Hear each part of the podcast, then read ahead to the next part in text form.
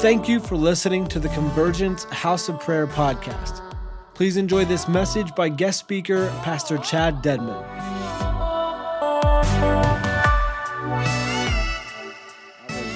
That was honoring, you know, that we, we, we spent, it's really good when you get introduced and we spend like a good, you know, a couple minutes on my mom. My mom is a legend. Um, it's crazy. I'm going to talk about a few things this morning, and it will be it'll all be kind of coming together. But it's cool that you talked about the generations, and I had a dream about 10 months ago where I was uh, saw Jesus washing the feet of these three men, and I couldn't see the. I saw the backs of the men, and I saw the face of Jesus, and I walked behind Jesus, and I saw these men, and it was obviously like the age of a millennial, like it was a, you know a 30 year old, a 48 year old. I mean, I wasn't precise on the 48, but I mean, it just seemed like you know like kind of under 50, over 45. So I just threw in 48. But uh, and then and then it was like this you know 65 year old, and I saw uh, this rainbow over the three of them, and Jesus looks at me and says, Chad uh, I want you to begin to take notice that the next seven years I'm going to reveal myself as the God of Abraham, Isaac, and Jacob. And that I'm healing the generations. And, uh, and so, anyways, yeah, my mom, she's a legend. And, uh, and then my grandma, her mom, uh, she was charismatic Catholic. Uh, we went through the whole charismatic Catholic renewal in the early 70s. And that's how my whole family got saved. My grandma did meetings with Kathryn Kuhlman. She was this crazy intercessor. Like, my grandma is this Catholic intercessor that went to Toronto in 95, that went to like all these crazy outpourings in Europe in the mid 90s. And she would call me, uh, like I was 10 years old, and she would call me and say, Chad, I was praying for you since 2 a.m and uh, you're wearing a red shirt right now, and God's doing this and this and this. And I like look down, I'm like, I'm wearing a red shirt. I mean, this is, you know, like we're talking on the landline, you know, it's not like we're FaceTiming or something like that. This is like, you know, this is 1992 or 1993, you know, so. So, anyways, yeah, my, my grandma, she used to teach me how to fly in the spirit when I was four years old. And uh, she was amazing. The generations. You know, it's just, uh, it's pretty epic. But, um, anyways, I'm Chad. Uh, I'm a pretty crazy guy, I do a lot of crazy stuff. And I was um, doing some cliff diving and I was climbing up this rock and I just got jammed and my wedding ring came off and it flew down in the water. And so that happened two days ago. And then got the sixth wedding ring that I've lost. And uh, I've been trying to convince my wife that I could get a tattoo that says uh, uh, it's, a, it's an anchor and it's JC, you know, because Julia and Chad were married together, and it's an anchor, you know, but also you got Jesus Christ in there. And, you know, the whole anchor deal, like I grew up in the ocean, so, you know, that, that makes sense. And, but it's still not, eh, you know, and I have like a whole thing. I'm sorry, I'm gonna just, I guess I'm talking about tattoos. Um, anyways, I think if you want a tattoo after a good seven, 10 years, you should probably get one. But, um, and that has been in that range. That's been about a good 10 years. So I'm almost ready to cross the line, but my wife isn't there yet. So, anyways, um, I don't know why I'm talking about that, but uh, my wife and I, we've been married 13 years. And our first date was pretty crazy. I took her to a nice Italian restaurant in Redding. And uh, our first date, was on Valentine's Day, so it's always good. This next Valentine's Day will be our 16th anniversary, 16th year anniversary of our first date. And so uh, we've known each other for a long time. And I took her to this really nice, romantic, you know, hot spot uh, Italian restaurant, the Olive Garden in Redding. and, and I took her on a nice walk. And I said, Hey, I want to love Jesus with all my heart and just release the kingdom of heaven on earth for the rest of my life. How's that sound to you? And we're, we're 20 years old. And, uh, and she says, Yeah, that sounds amazing. And I said, Well, then let's go to the emergency room and let's go pray for some people. And so we went to the, you know, very romantic. Um, we went to the waiting room. There was a guy there with uh, second degree burns on the upper half of his body chest, back, neck, arms. And so I approached him and he's, you know, waiting for the doctors and, and uh, Julia and I approach him and say, Can we pray for you? And he says, Sure. I put my hands on his chest. He screams out in pain. And I realize I probably shouldn't touch him. Um, I should probably just put my hands a couple inches away. And so, uh, wisdom, wisdom comes through experience. But, anyways, that wasn't really at my expense, more at his expense. But, anyways, so I'm praying. He goes, Oh, wow, I feel this cool wind you know, the, the pain's leaving, and, and he starts touching his chest. He starts touching his arms. Like, that doesn't hurt anymore. I'm like, are you serious? And I, and I start touching. I'm like, does that not hurt? And he's like, no, it, I totally, you know. I'm like, well, let's pray for new skin. That feels like the next thing we should be praying for. And so we're praying for new skin, and the doctors come, and they, they're saying, hey, you got to come with us in the back. We have to run these, you know, do these procedures. And, and he gets to tell them what God's doing. And he goes, yeah, and ever since they've been praying a second time, I've been feeling itchy. I feel itchy all over. And the doctor's like, well, you should be feeling itchy for another couple of weeks or a month or so because that means you're getting new skin. And so it was really cool, you know. And then they like took on the back around these tests, and this lady was watching. She had a, a very badly sprained ankle. that was discolored, black and blue, swollen up, pretty big. And, uh, and so she says, Will you pray for me? And so me and Julia pray for her, and we watch the swelling decrease, the discoloration go. She gets up out of the wheelchair, she starts dancing, and then she starts worshiping Jesus, dancing. And her daughter, who's like a teenager, her like kind of jaw drops, and, and me and Julia just start prophesying over her, and we ask her, Do you want to be best friends with Jesus? And she says, Yeah, I want to know Jesus and lead to the Lord. So it was a really good first date. And it was awesome. But that's kind of what we do. Uh, I would really invite you, you know, for those that are dating, married, that you take Jesus with you on date nights. And, you know, it's really, fun. Uh, there's been a lot of times at restaurants where we just see God show up. And, you know, it's just for us, we told God anywhere, anytime, any place, you know, that's, that's just, just go for it. You've got the green light. And, we love watching God show up. I mean, you know, maybe I should do another date night story. Should I do another one? Okay, so this is another one. Um, I was leaving for Australia. I was going to be gone for 10 days. We usually have a rule that I, I, I, only go on a few trips a year that I'm gone 10 days or less. I usually try not to go after 10, uh, more than 10 days. I don't know why I'm telling you all this, but this is, this is some of our rules that we do. But, you know, obviously, right before a 10 day trip, not going to see each other, we try to you know, invest in some equity in, in, the, in the love tank, you know, just like our connection, you know, like so. So we were going on this date. It's like our last date night, you know, before leaving. And uh, we, we do a weekly date night, Julie and I, for the last 16 years. And so, um, anyways, when you're in Redding and you go on date night, usually like when you go to a restaurant like Moonstone or View 202, you're going to eat with like a 20 of your closest friends. So we were just like, hey, let's go get some food to go and let's go eat at Sundial Bridge. And this is like in February, it's wintertime, it's not like super crowded Sundial Bridge, and there's two kind of parking lots in the Sundial Bridge. And so we took the one that was less traveled, you know, no one's really parked there. And we're getting ready, we're heating our Chipotle. And, uh, and so we're, you know, just wanting to connect. And then we're gonna like take a walk on the Sundial Bridge. And so we're eating in our cars yeah, kind of like hunkered down there. And, uh, and this white Ford Explorer pulls into the parking lot and decides to park right next to us. Like, like this lady had hundreds of options and she chose right next to us. And at first I was like, what is this lady doing? It's date night. Like, like we just wanted to get away from everybody, you know? And, and I was like, wait a second, this is too crazy. This is too like coincidental that she would choose to park. Like we have to pray for her.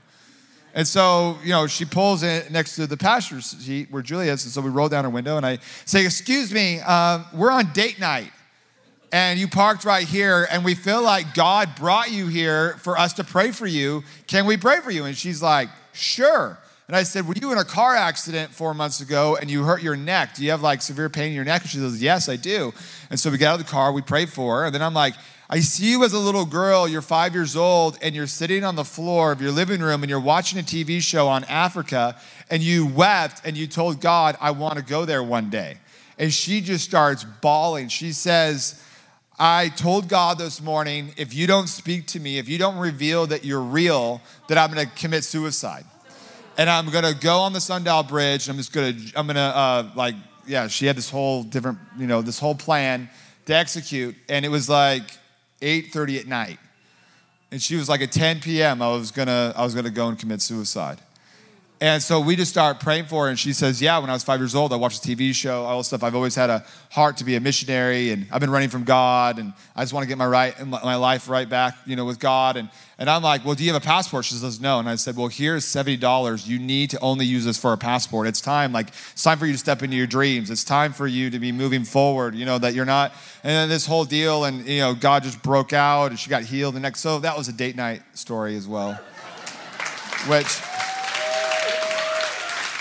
I mean, it's something that we have been going after, you know, at Bethel that I definitely have just naturally like followed suit is that whole lifestyle Christianity, you know, that you know that I remember back in the early 2000s people would approach Bill and say, "Hey, I want to go on your outreach ministry." And he's like, "Outreach ministry? We don't have I mean the mall ministry. We don't have a mall ministry."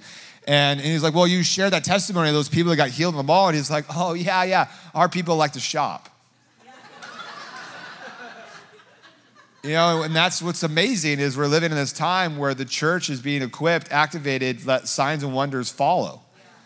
You know, like we go to the grocery store, you know, and I love events because then they they're invitations, they're, you know, to awaken something in you to cultivate into a lifestyle. Like I love events but it's the learning how to make it a lifestyle where it's just what you're doing naturally going about your day. And you're like oh dad that's what you want to do? Okay there at the dry cleaners you know at the bank whatever it may be.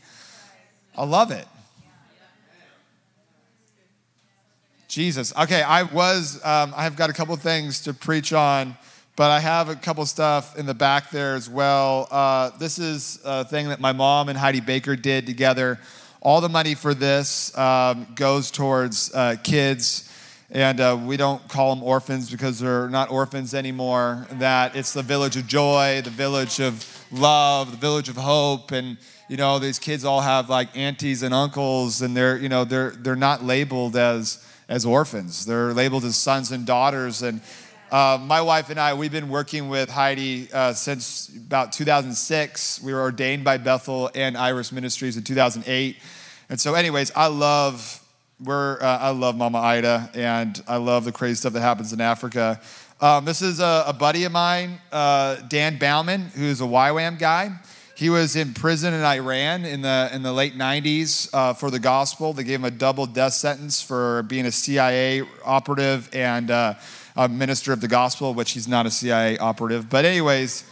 Um, it was pretty crazy his story but his whole like encounters with jesus and the whole deal so that's back there um, and then also uh, this is a project that i helped my dad with which is this thing called revival party music it's like edm it's, it's a little bit of the crossing of the generations you know because uh, uh, my dad and i we just have this passion for music and so i helped my dad a bit in this whole deal and, and uh, uh, edm you know, some of you are like, what in the world is EDM? But uh, it's electric dance music, and it is kind of like a sound of a generation. And I might even talk about this a little bit about just the identifications of the generations and, you know, God kind of bringing them together. I might hit on that a little bit, who knows. But, anyways, uh, it is, it's pretty crazy the sounds that are happening right now. That I've been studying the 60s. Um, man, am I get ahead of myself? Yeah, I should get ahead of myself. So in 2014, uh, I had a radical encounter with the Lord, and I talked about this a little bit at the conference that you guys put on, but uh, but I'm to kind of touch a little more into it because it's kind of the mandate that I'm in eh, as just a, uh, has been this crazy assignment to pray for California. There is just uh, there's an invitation, there's an, there's a wooing, there's an awakening that's happening in California. It's pretty epic uh, to be a part of, and just to kind of catch the wave. And so, um, yeah, that, that's the ministry that we're actually launching right now. It's called Catch the Wave. But, uh, but it all came out of an encounter I had in 2014 where uh, before the encounter, uh, we were doing ministry in San Clemente. And with, uh, it was in September of 2014. And then we were doing this conference at Everyday Church, which was an Iris church plant with Heidi Baker. It's in San Luis Obispo. And the night that we did the ministry in San Clemente, there was a tsunami warning from San Clemente to Pismo Beach, where the next day the conference was going to be at. So the two places, you know, in the consecutive nights, they're doing a tsunami warning from point A to point B. I'm like, okay. And for years, I'd get these prophetic words because I'm the surfer. Like I'm the surfer revivalist. I've, i grew up in the water. Uh, I grew up in Southern California, and uh, I've surfed, you know, all over the planet. I love surfing. I totally discovered God surfing and uh, and I'll maybe touch on that a little bit as well. Uh, but anyways, I remember getting all these words. There's a there's a wave of the Spirit coming, Chad. Like God's been you know teaching you how to position yourself in the water and all this stuff. And so now I'm like, there's actual like tsunami warnings happening in the natural, you know, where I'm staying. And I'm like, wow, like this is like an invitation. And I minister at the conference in Pismo. I drive up to Redding that night on a Sunday. I get in at like 11 o'clock. I'm a little hungry and I'm eating some food in my kitchen, and this angel comes into the kitchen. Like, this is not normal. This has happened a few times in my life, but it's not very normal that an angel shows up in the kitchen. And so, anyways, this angel touches my heart, touches my chest, touches my heart, and then suddenly I see the Father, and he's sitting on the throne. And he says, Chad, I want you to begin to learn the language of heaven and then how to articulate it to a generation that's never heard the gospel in their language.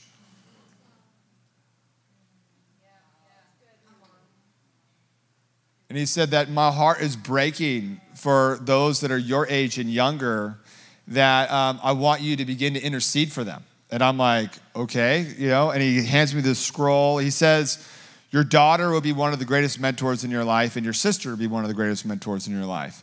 And, uh, and that your daughter will teach you how to be present and how, you know, how to cultivate the presence.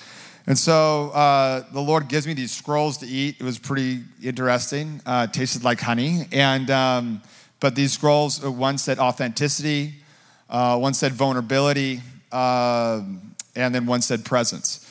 And so, anyways, I went on this journey in 2014 where the Lord's like, hey, I want you to study the 60s before the Jesus People movement, like what was going on in America in the 60s what was happening with the generations, you know, this post war, and then you had the baby boomers that were, you know, they were labeled rebellious or anti American.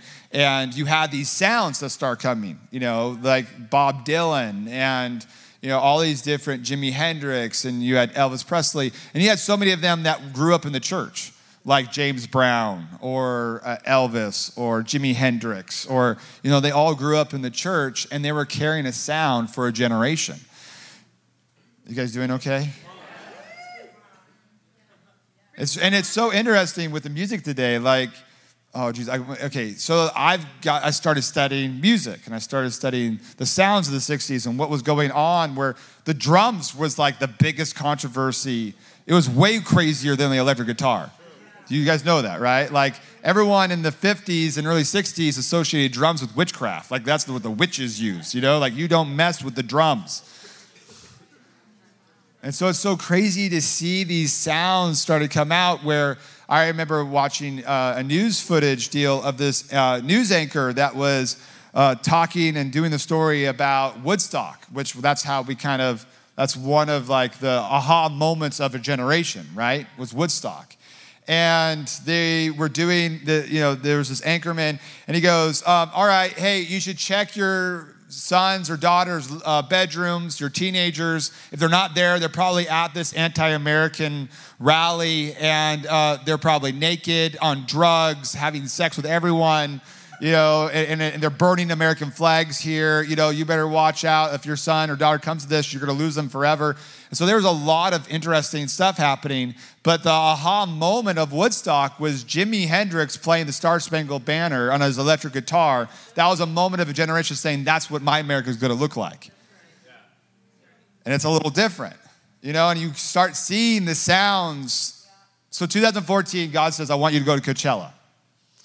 So you gotta understand, like I was kind of musically irrelevant, like I was not connected in 2014 to the level that you know that I am at this point in this juncture in my life. And I had I didn't realize that I was Forrest Gumping my way.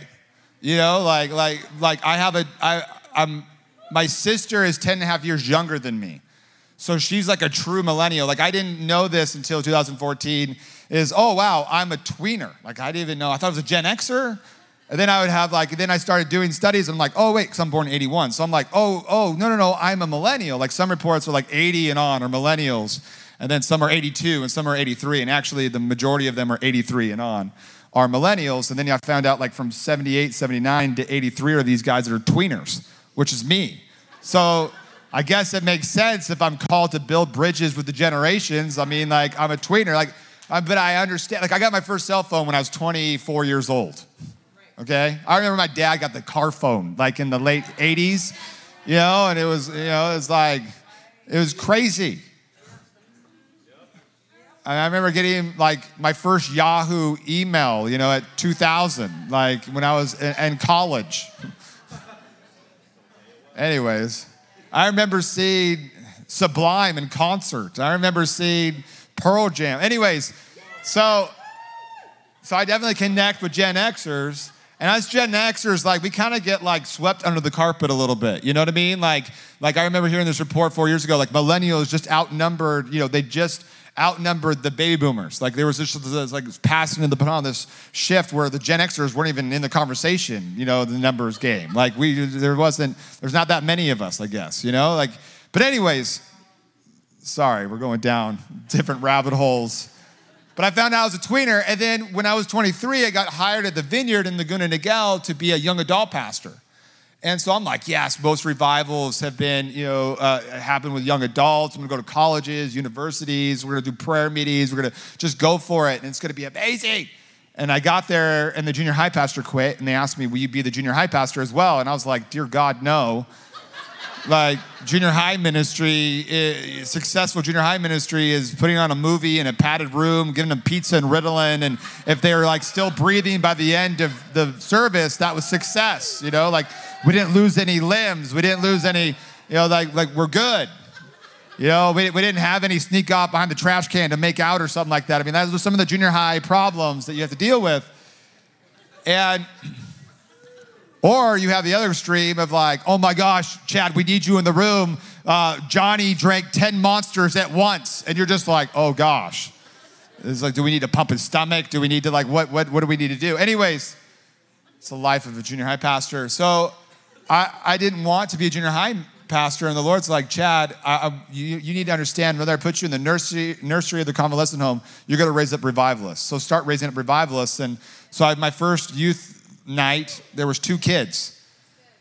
You know, don't despise the day of small beginnings. There's two kids, and I found out one of them was on fire. So I came home really encouraged that night because half my youth group was on fire.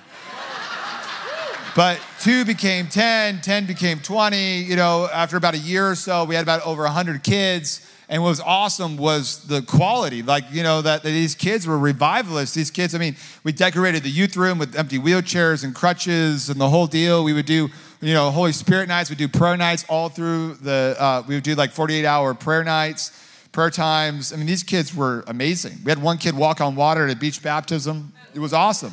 So, I was mentoring and fathering millennials without even like realizing it. Like, oh wow, like these were you know, now they're in their mid 20s. And, and, and in 2014, I started realizing, oh, wow, God, you've been, you've been, you know, cultivating a heart for these guys this whole time. And, and so, and I have my sister, she's, you know, 26 right now.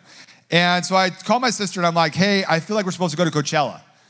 And um, we're supposed to just pray. I'm supposed to just go. And so uh, the Lord's like, take dirt, take soil from the prayer chapel, and throw it on the Coachella grounds and just pray. Pray that people would just encounter me, that they would authentically encounter me. And so I did that. And I went and saw like these insane bands, which is amazing, you know, where uh, all these people wanted to go with me and like make it a huge ministry trip. And I was like, nah, I just feel like I'm supposed to just go there and, and just let them cut me deep. Like intercession is to be connected to heaven, connected to the Father, but also be connected to the land and be connected to the people. That Jesus stood over, you know, Jerusalem and he wept.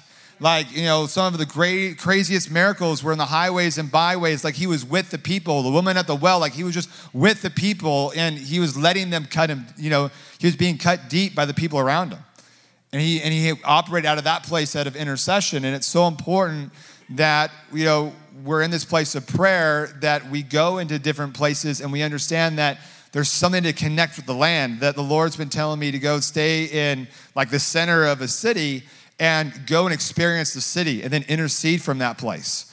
That you'll have more authority in the four walls of the church if you go out there to where, like you know whether it be concerts or whether it be crazy food places or whether it be you know art museums that you begin to grab like let the culture begin to get in you and that you begin to just i love missions i love anthropology i love studying the cultures and as an intercessor it's a lot of fun. So i went to coachella and i just prayed and you know i'm watching angus and julia stone which is like folk music and it's amazing to watch the expressions and the and the different music genres that came out of the 60s and then the sound of today whether it be psychedelic rock with tame impala glass animals alt j um, i don't know if anyone's knowing these bands but uh, yeah there's only a few of you. Okay that's a little scary. But anyways um, yeah you got you, you, you're feeling me. You know and then uh, but yeah we went and saw you know these crazy bands and I, I we just i'm working with this one lady with social media and i was telling her about this like hey we, i really am trying to articulate intercession and the different creative ways of intercession and so i was telling her about coachella and praying for people just to encounter god and then also that people would come to bssm and so I'm telling her this, and she just starts weeping. She says, Chad, I was at Coachella on mushrooms in 2014, and I encountered Jesus. I had a dream the last night of Coachella that Jesus came to me, and I threw away all my, you know, drugs, and I just graduated third year school ministry. And so she's telling one of her friends this, and she starts crying, and she says, I'm going into first year. I was at Coachella living with my boyfriend, and it was a week later I got radically saved, like, like gave, like recommitted my life to God, broke up with my boyfriend, and I'm going into first year school ministry. And I'm like, wow, like those are like, you know, okay, we need to go, you know, to Coachella. Jesus. Um, I'm supposed to share this video, and I have not followed suit. Are you guys doing okay? Like, we're just gonna take a little bit longer, but I'm launching this thing, Catch the Wave. So 2014 began this journey of like, okay, I'm not, I don't need to like launch some big ministry. I'm just in this place of prayer, in this place of intercession. And in this video, I share about the dream that I had in 2016. And I have this dream, like God gives me this mandate. I want you to pray for California and that and you'll hear from the dream how there's this like these you know there's there's healing in the waters and there's healing that's coming to california and america and the world. And um, i break my clavicle a month after the dream. Like severely break it where i broke it in five places had to do surgery here it comes. Had to do surgery and uh, they had to put a steel rod and, and five screws and me recovering from surgery I went out and surfed a wave called Waimea in the north shore of, of Oahu, and it was about 35 foot, and I got a hernia uh, surfing it. And so, anyways, I did two surgeries in the span of eight months, and um, pretty pretty crazy. And that's like the deal, right? Like God doesn't give you dreams to tease you; He gives you dreams to invite you into relationship with Him. That there's mandates, there's assignments, but sometimes circumstances can throw you for a loop, and you have to you have to, like, there's dreams that you have to fight for. I remember Kris Vallotton once told me, Chad, watch the prophetic words that you get like three times, four times, five times, because when they're at that like level of frequency or, or that many times that God's shining from the rooftops, that it usually when it's three or more times, it's a word that you're gonna have to fight for.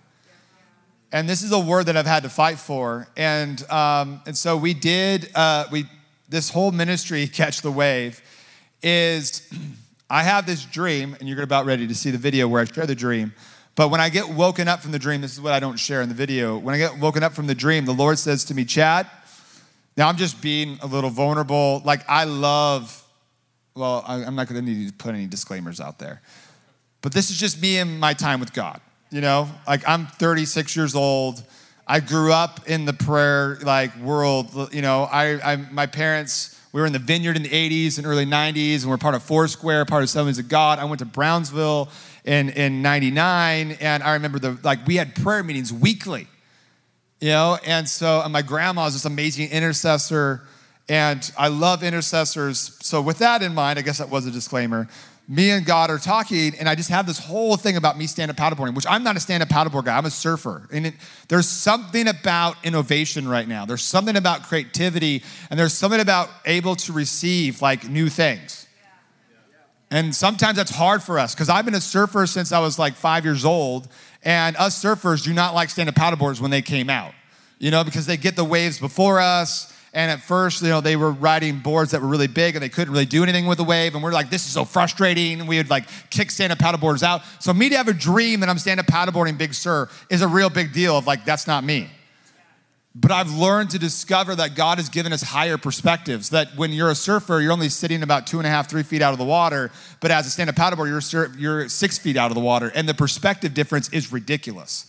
And so, anyways, I don't need to go back into all that stuff. I mean, that's I feel like I'm about ready to explode. And so, I, if you haven't noticed that already, there's a lot that I would like to talk about, but I'm only going to give you a little bit of a package. So, here we go. So, anyways, what I was saying about catch the wave is the Lord said to me, Chad, when I say intercessor, what comes to your mind? I'm like, well, a woman in her mid 60s with a prayer shawl and a shofar, a couple Lion of Judah flags, some essential oils um, you know, maybe a sword that she got online from the movie Braveheart or Lord of the Rings. Like, like I love intercessors, right? And the Lord says to me, Chad, I want you, it's time for you to come out of the closet and tell people you're an intercessor. You've been an intercessor your whole life. And I want you to begin to articulate to your generation what does intercession look like because I want to awaken a generation in prayer that there's so many people your age and younger that don't connect to the current model of intercession and they're sabotaging the intercessor inside of them. But there's nutrients in those models. Like there's things for us to grab from those models and, it, and if they're not in competition, they're not in war like of each other, but I'm going to go and just begin to model intercession by putting on these prayer worship services out in the ocean. So we're going to call them worship on water. Wow. So we did one of these a couple months ago in uh, yeah, wow. And so we did one of these in uh, Doheny Beach, and we just went out with like 20 people. Did not promote it. Did not like, hey, I need like you know the masses and army there. No, I just wanted to kind of just see how it goes. You know, let's just let's just do some R and D. And so we just stand up paddleboard right beyond the waves. We brought out like the most you know horrible guitars because we don't care if they get wet, and we just start worshiping, and people start paddling towards us. These surfers are like, is this is this something spiritual? Is this like a Christian thing? Is this church? Like, can we join you? Seven people get saved. A guy's leg grows out. A guy's tumor dissolves. And we put on this, you know, we we I bought like 200 hot dogs and just we fed people on the beach and we just ministered to them. And it was amazing. I was like, okay, you know, and then I was training for Catch the Wave. And I was, you know, God, Heidi Baker has a message, love looks like something. So I'm just like, intercession looks like something. Uh, I feel like I could just kill a couple, a couple of sacred cows. I think the Lord is calling the generations, like the spirit of unity is about ready to manifest in so many different dimensions, in so many different ways.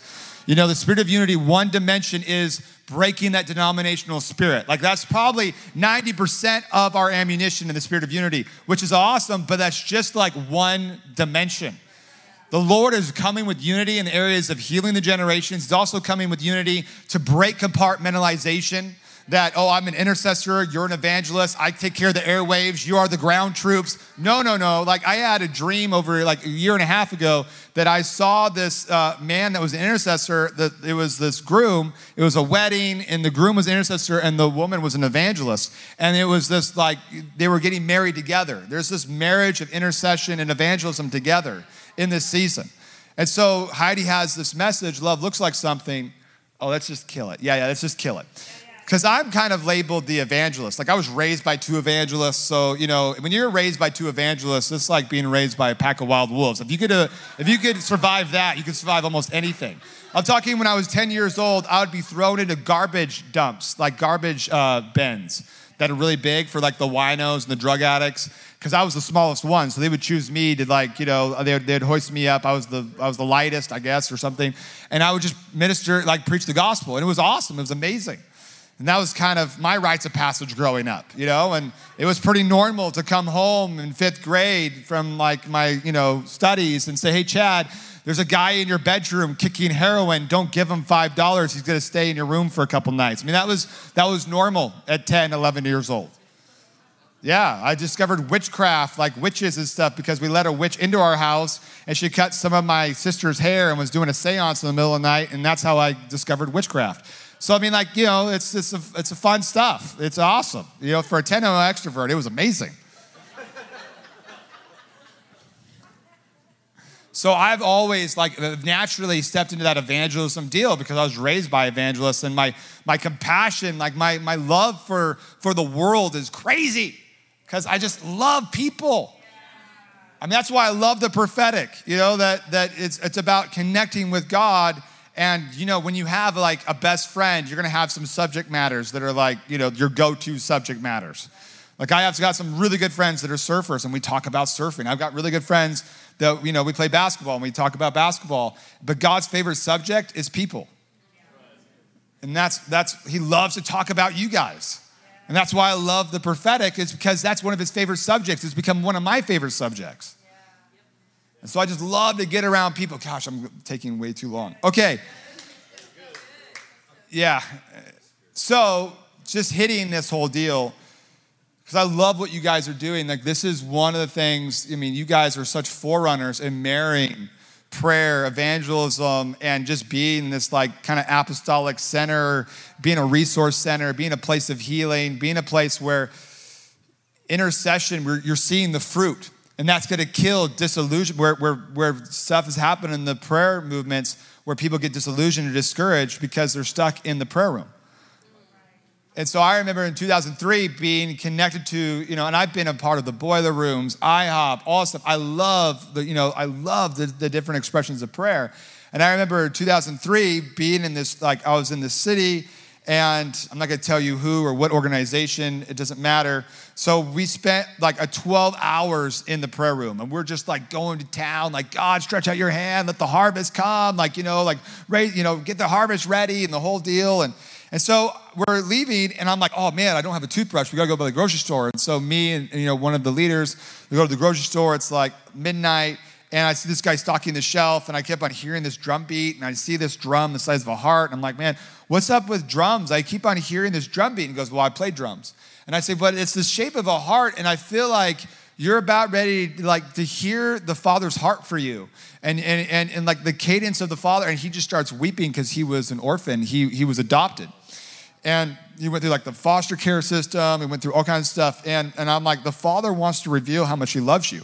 And he just starts weeping. And I'm like, this is a fish jumping in the boat. Like he's ready to know Jesus. He's ready to like meet the creator of the universe, you know? And so I look at this guy like, this is his town. Like he's like taking authority and prayed and the whole deal. And I'm like, dude, like it would be wrong for me to like, you know, lead him to Lord. You need to lead him to the Lord. Like, so I look at him like, dude, this is your chance. Like, this is what you've been praying for, for, you know, for years.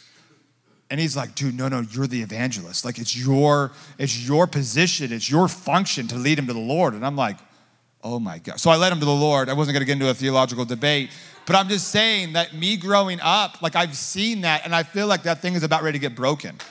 Like, I mean, I it's true. I mean, in the sense of, you know, compartmentalizing, oh, this is natural, this is mundane, this is spiritual. Like, he's calling us to pray without ceasing. Like in Norway in 2006, I got asked this question Chad, how much do you pray? Like, do you have different seasons? Do you pray more? You fast? All stuff. And I'm about ready to tell him, and the Lord's like, tell, you need to tell him you pray 24 7. I'm like, God, you know my life. I do not pray 24 7. He goes, Chad, no, no, no. You don't understand. Your spirit, like, is connected to my spirit 24 7. While you're asleep, your heart is awake. That, that, that, Chad, it is your responsibility to begin to engage with my spirit, that to recognize my presence every moment of your, of your life, that it, whether it be going to the movies, whether it be, and that's been kind of my, like deal with the Lord in intercession is I have crazy God encounters in movies. I have crazy God encounters at date night. I have crazy God encounters in all kinds of different areas of my life because He's always there.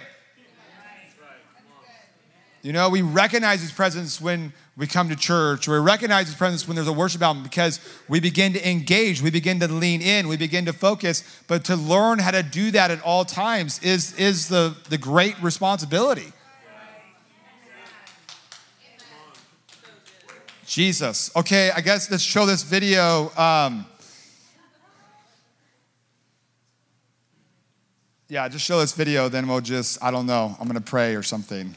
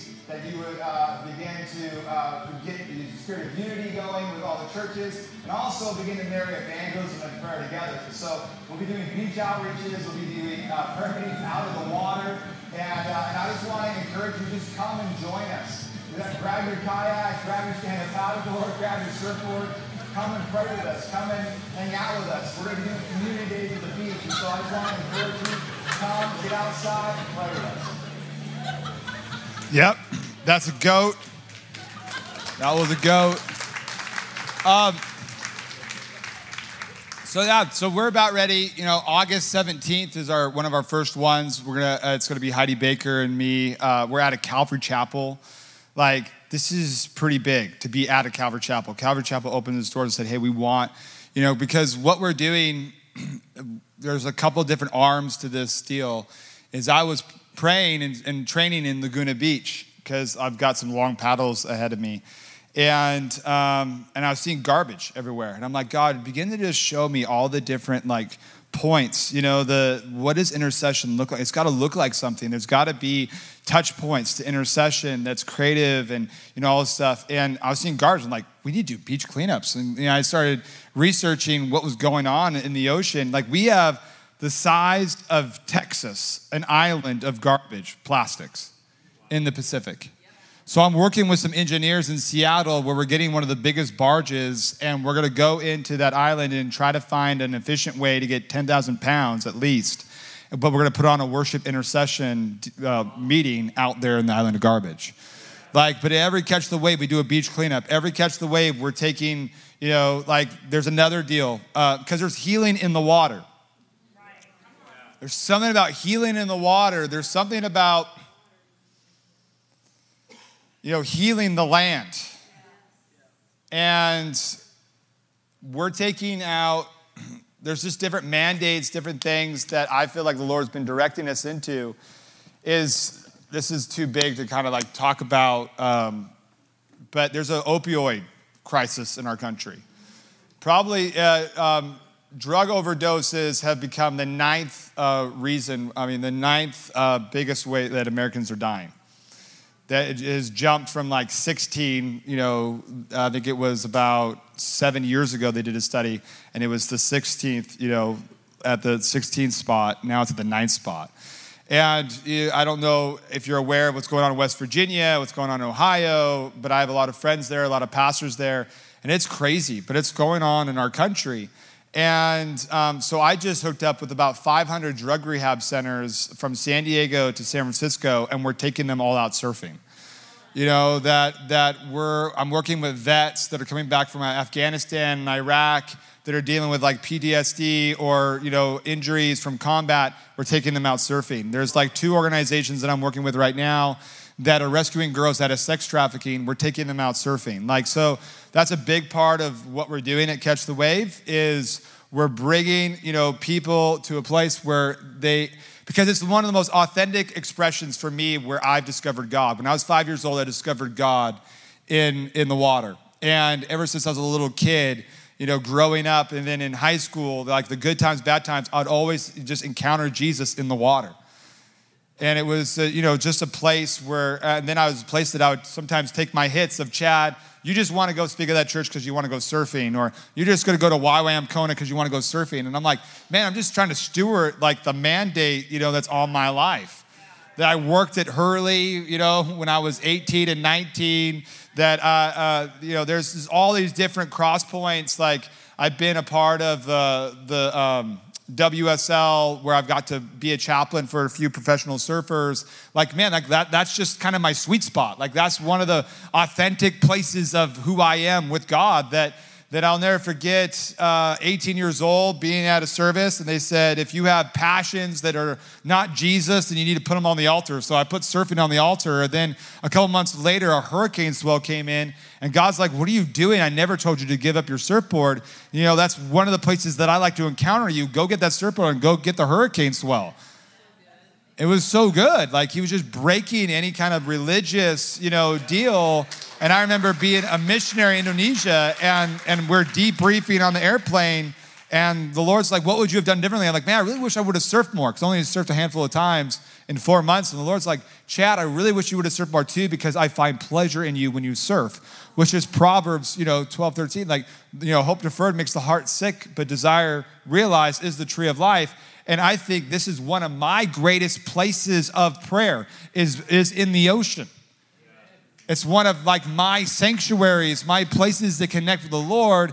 And I feel like the Lord is breaking a religious spirit where maybe it's horseback riding, maybe it's painting, maybe where, where I mean, like I'm talking with Lou Engle quite a bit. He's like, Chad, you realize what you're doing? You're raising up watchmen along the coastline. Like, like, like, this is amazing what you're doing. And uh, he's like, Chad, I'm having dreams where frisbees are going up and down the coast of California. And I feel like you need to anoint frisbees. And I'm like, yeah, let's do it. That's, uh, that's awesome. And so, anyways, we're in this pretty amazing time. Like, I don't have the time to break it down of the correlating 60s and now. And, uh, but we are in the beginning stages of another movement. It's pretty epic to be around. And I want to just read uh, this. This book just came out. Uh, this guy, Roger Sachs, who was mentored by Lonnie Frisbee, and Lonnie Frisbee and him got together in the, in the early 90s. And he told Roger, Hey, I want you to come out with this book, but I, I want you to wait until it's time, and you'll know when it's time. And uh, there's a lot of things. I don't know if you guys have ever heard my mom and dad talk about their whole Lonnie Frisbee deal, but, um, and I don't have time to break that down, but basically my dad got imparted in like Modesto by the House of Acts, you know, couple and the whole deal. And Lonnie Frisbee said, There'll be a man here that's coming to look for my anointing. He'll be in his like late 40s, and it's for him, but it's for a whole generation. And, and so this lady came to this pastor's like afternoon. She's like, I don't know why I'm here. I'm a school teacher, but now I do know. And and she prayed for my dad, and he got rocked. So, anyways, yeah, I know. And then right after that, he he um, came up with treasure hunting and the whole deal, and fire starters, which is like a pretty amazing evangelism expression. So I think something did kind of catch on him. And uh, and I remember when I moved back down to Southern California, I had a dream that, and I grew up in in California. Like there is something about California roots. There's something about that, you know, there's, I don't know, I just feel like us California natives that we, it's just a time to pray for California, the soil of California. But I had a dream that I was walking through like the valley of Southern California and I saw this castle and I was wooed to go in there and I go in there and there's this like banging again, like under the ground and it was stone and there's no, you know, us Californians, like we know we don't really have basements. So I'm like, what in the world's underneath there? I'm trying to figure out what's, how to get down there. And this older person, I don't know if it was a, a man or a woman, this older person, you know, was like, like this father, or, you know, this, you know, like father, mother type of figure, says, the way to get down there is through the attic. And I'm like, okay. So I went up to the attic and I found this jackhammer and I brought it down and I jackhammer the stone and I make it in this hole. And I look down there, and there's Lonnie Frisbee, William Seymour, Aimee Semple McPherson, and Kathryn Kuhlman chained up. So I get down there, and I'm trying to get the chains loose. And then suddenly, this person, you know, the father mother figure says, the key to uh, free them is in the bridal suite. So I go through these hallways and check out these like bedrooms. Oh, that's not it.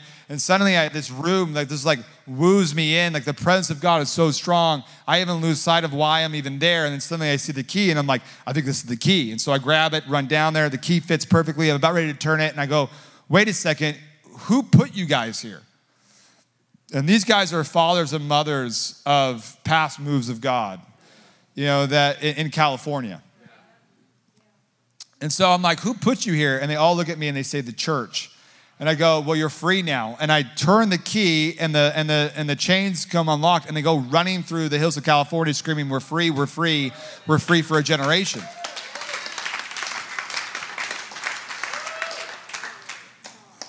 And, uh, and then I went and said, well, I think I need to go and pray at all these like spots. So I went to the Bonnie Brae house, found out that someone had just donated Kathryn Kuhlman's pulpit to the Bonnie Brae house. And I got there, and like, you know, in the Bonnie Brae house was actually four touch points of Aimee, of William, obviously, Seymour, uh, um, and, uh, and Lonnie, and Kathryn.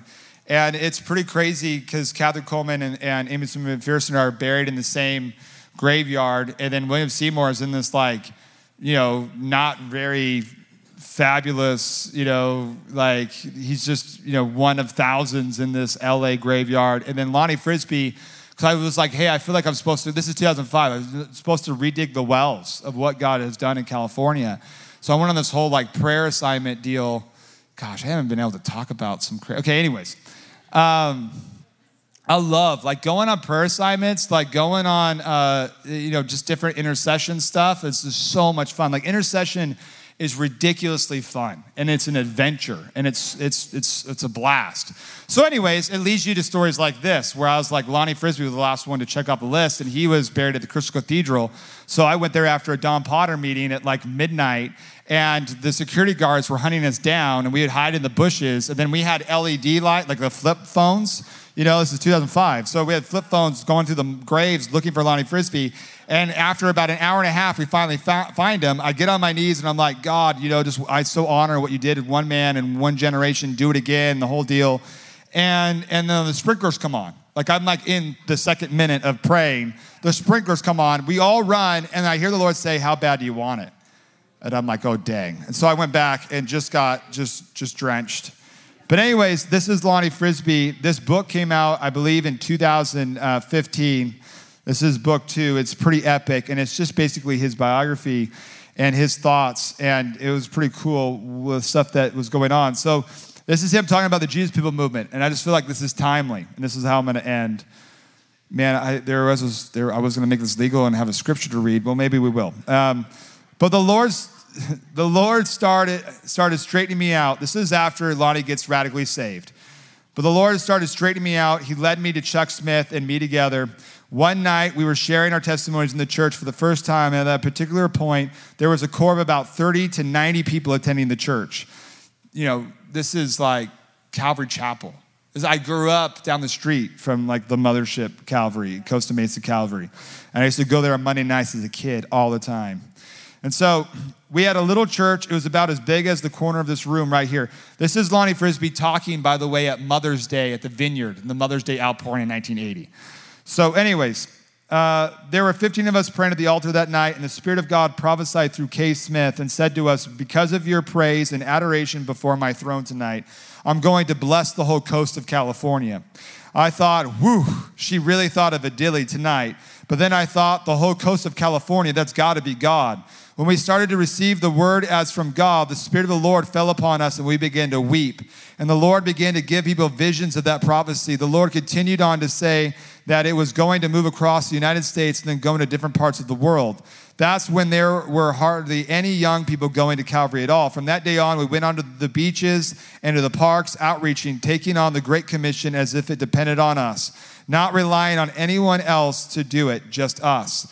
I sense that we're experiencing a second wave of God. I believe that we're having an outpouring of the Holy Spirit, something similar to what I sensed back then years ago.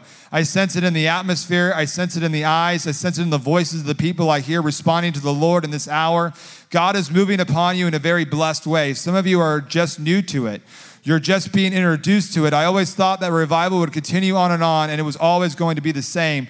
But a revival doesn't always continue on. And I want to encourage you tonight to go on towards what God is doing. Press into it. Don't take for granted the timing or the season that we're in. One of the secrets, the reason why we, there were 25,000 people going to Calvary out there now is because of the mixture of things. I think it's important to hear the story. When I first met Chuck Smith and the people who went to his church, they were mostly all John Birchers.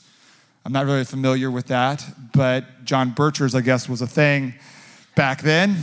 I didn't know what a John Bircher was. I used to take communion with the Mormons. I didn't know the difference between a Jehovah Witness and a born again Christian. I used to invite them all invite them in and talk about Jesus. But anyway, I was an extreme leftist, marching in the peace rallies. I was against Vietnam. And here was a whole bunch of John Birchers, and they were inviting me in. And you see how much of a miracle that was to fellowship with a long haired hippie when they believed in the John Birch Society type of doctrine, or whatever you want to call it but it was a radical accepting, the dropping of opinions. Then it was the wisdom of the age and the zeal of the youth that was combined together. I think that if you have that flavor here, I sense that. He's talking to the vineyard. It was Yorba Linda Calvary Chapel at the time. The adults at the same time were saying, Stupid kids, you don't have a brain in your head, get over here. And here these kids were coming up saying, Let's see, I don't want to embrace materialism because that destroys you. And I think we ought to be a little more free about the things that we think and say. There's a new thing happening, see? But the adults were saying, Stupid. It's a bummer to be rejected by adults, especially when you have something to say, even if you're confused about it. So the adults weren't accepting the young people. They weren't even listening. They weren't even paying attention because the young people were saying good things. At that time, there was a combination of the wisdom of the age and the zeal of the youth, combining the cross culture of what was going on and accepting one another in love. The young people started receiving Christ, and the old folks started to see and listen. Then the Lord started to bless. There was starting to be a, momentum in what God was doing. We had a midweek service that started at 7 o'clock, and the church was filled at 4. It didn't let out until almost midnight. Kids coming from LA and Long Beach and getting back home at 1 o'clock in the morning, and their parents were saying, Where were you on a Wednesday night? Oh, we went to church. Liar. Nobody can go to church from 4 o'clock to 1 o'clock. That's crazy. Well, go down there and see for yourself. The parents would come out and they would get born again. That's how we started getting the older people to come. The older people came to the Lord through their kids. It used to be the other way around in the church. The parents used to pray for the kids all the time, but this revival was bringing in the parents.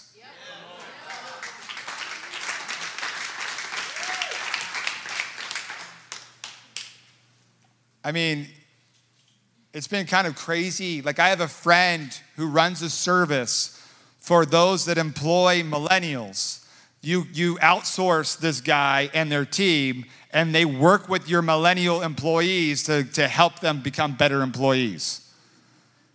You know, like, like I hear stuff all the time of, oh, these millennials are entitled, these millennials are, you know, they, they, the loyalty thing is gone, the, the you know, the, you know, I'm gonna stay with one career or one, you know, place. Like, oh, you know, it's just so intriguing. Yeah. But it's so important that we have conversations it's so important that we seek understanding that we as a church aren't known for judgment, but we're known for a people of, of, of conviction. I'm going to end with this Jesus. So the Lord, I said this earlier. I mean, like, there's like, I just want to release this really quick of creative ways to do intercession. And this whole thing of surfing, like it's so me, it's just who I am. So I, I contacted a few of my friends that are shapers and I said, hey, listen, because I feel like the Lord's gonna start giving you little mandates that you like are just little creative expressions of the way that's like authentically how you connect with God. And so I tell my buddies who are shapers, I'm like, hey guys, because normally if you shape me a board, it's gonna say Chad Dedman, dimensions like 6'4, 20 inches wide, two and a half inches thick. I don't know if there's any surfers in the in the room right now, but but anyways, I said, hey, don't put my name on there. I want you to put Julia, Burrell, and David on that board, the board that I ride the most. I want you to put the other board that I want you to shape this fish. I want it to be Sean Bowles. This other board, I want it to be Joaquin Evans. And then I started buying my friends' boards that have their names on it. And it's these arrows of intercession. It's these every time I ride that board, I begin to intercede for those people that that like, you know, there's creative ways. So I've, I now have 25 different boards with 25, like, like I bought my buddy who was dealing with crazy anxiety You know, like, and I'm telling you, anxiety is getting broken off of a generation. Like,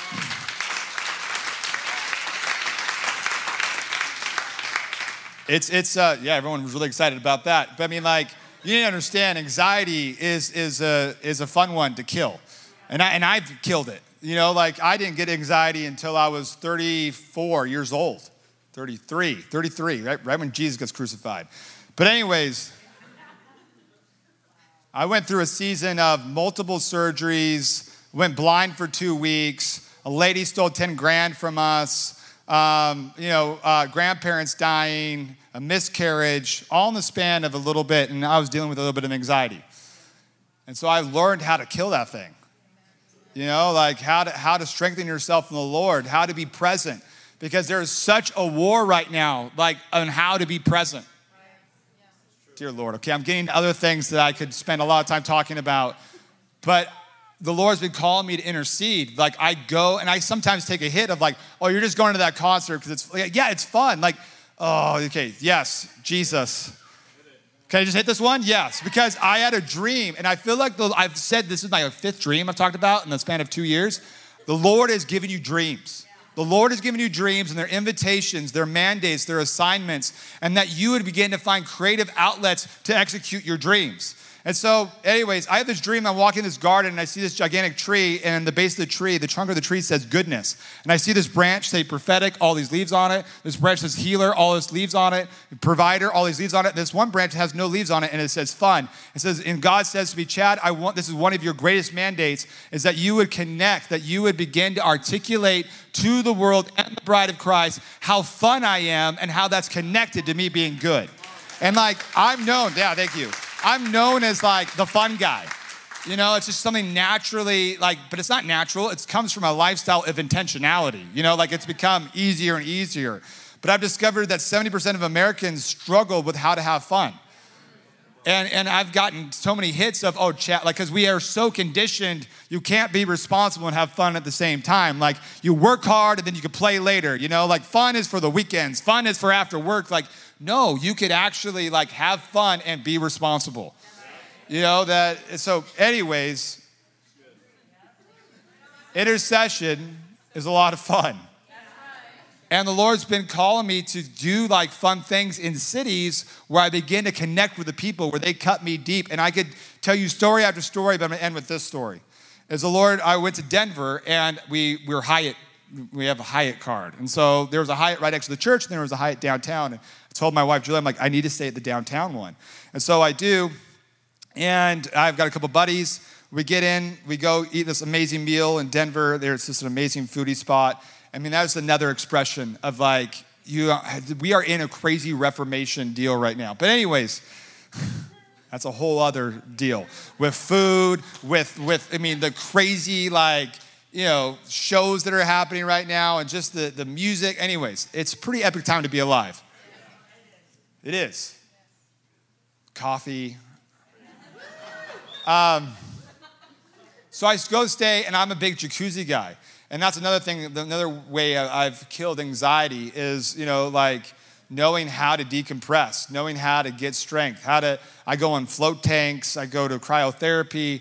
I'm not saying you have to do that stuff to kill anxiety, but there's, there's, those things definitely help. But, anyways, so I go in Denver and I jump in this jacuzzi. It's 9:45 at night, and all these all these people in the jacuzzi. I've got two of my buddies, and I'm like, "Hey, what brought you guys to Denver? What are you guys doing?" oh, we're at the LGBTQ Christian conference that, you know, like going on across the street. And I'm like, perfect. I'm in the perfect spot right now. and so I just started asking them questions. I started like, hey, what's what's what's it been like with same-sex attraction and you growing up in the church? Like, what's what's what's your experience been like? And begin to tell me their experience, and I'm just like, oh my gosh, like you know, some of the nightmares, some of the judgments, some of the whatever it may be, and you're just like letting it just hit you a little deeper. And then they're asking me questions. We get kicked out of the jacuzzi, and we're in the weight room. And so we're in the fitness center of this Hyatt hotel, and I, I they started asking me questions. I'm like, hey, what's up with like March 8th? And this guy goes, That's my birthday. And I'm like, Well, something happened to you eight years old. I don't know if it's on your birthday or what, but the Father wants to heal you of something, and He wants to, He wants to reveal Himself as your dad. and he just starts weeping and begins to tell us some stuff that was pretty uh, pretty crazy and we just started like the father just started pouring out and they just started getting blasted in like right next to the you know the the abductor workout machine or the curl press and, and, and, and, you know, there's other guys, I want to know the Father like that. And, and so they just started getting hit with the Father's love in the weight room. Ended up coming to church with me the next morning. And they're like getting blasted, like, you know Heidi Baker? And like, you know, all this stuff. And, and I'm just like, oh my gosh. Like these guys, like, we just gotta, you know, it's like, how do we model love? How do we, how do we model love?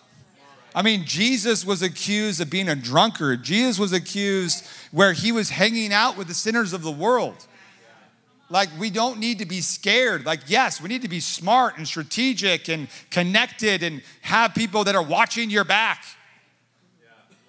But man, we need to get out there. And these guys were just like, man, I want to know more. Like, you know, like, okay, like, hey, you know, and they, and they start, you know, asking, like, hey, can you help me? Can you disciple me? And I'm just like, yeah, totally. And just loving on them. I mean, isn't it crazy that Lonnie Frisbee dealt with same sex attraction and he was catalytic, the face of, of, of a couple movements? Yeah. Could it be out of that, you know, that movement that could be the next Lonnie Frisbees? Yeah. Come on. Come on. Where they just get rocked by God's love. Jesus. So just stand up with me. I had so much I wanted. You guys are amazing. I just kind of exploded.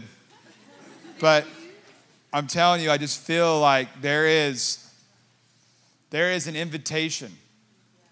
You know, there's an invitation for you to begin to discover like we're called to pray without ceasing. You know, I was going to talk about Romans 8, actually, and about how creation is groaning for the revealing of the sons of God. And also the Holy Spirit, He intercedes for us and intercedes with us. Like, like there is this, there is this amazing, you know, you know, place of connecting and understanding. Like I, we did our uh, stand-up paddleboard in Southern California, and the Lord's like, never close your eyes. I want you just to look over the mountains of Southern California, all the houses, and just pray that my spirit just crashes in, that they would know me that they, they, they wouldn't be like servants, slaves, like they would know me. And so I just began to just worship. And it's one of the greatest places. I mean, I love going to like Azusa now and stadiums of 100,000 people worshiping, but there's something about going in creation where you see like, you know, like 10,000 trees and they're all singing the same song. They're giving glory to God. There's just something about getting in creation that, that just helps you like connect with God. And so just put your hand on your heart. Lord, I pray, Lord, for creative outlets. I pray, Lord, that you would just release a wave of prayer. And Lord, that, that it would lead us somewhere, that it would lead us into the highways and byways, Lord, that we would begin to connect to a generation, that, that we begin to see the healing of the generations. And Lord, I just pray for each one of us, especially whether we're millennial, Gen Xer, a tweener, a baby boomer, that we would begin to bless the generations. That we would no longer like feed into all the stereotypes, all the different stuff, that we would actually see the redemptive side. Because I've seen some of these millennials are like the hardest workers, like they're Instagram professionals, and they spend five hours on a like a picture. It's amazing.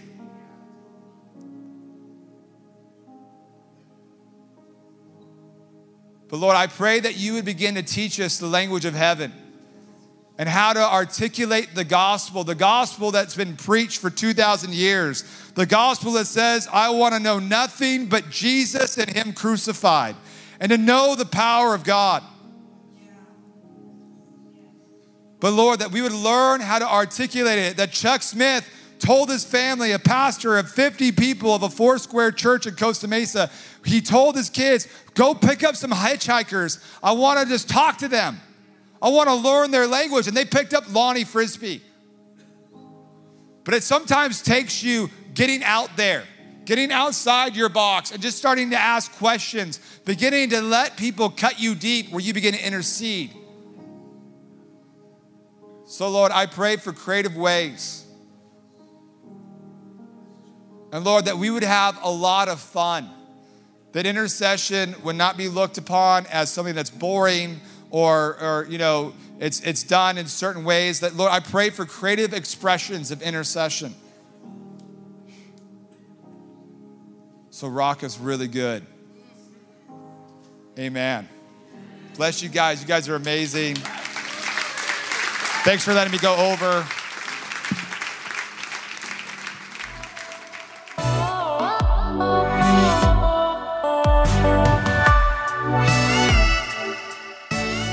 We hope you enjoyed this message. For more messages like this, please subscribe and thank you for listening.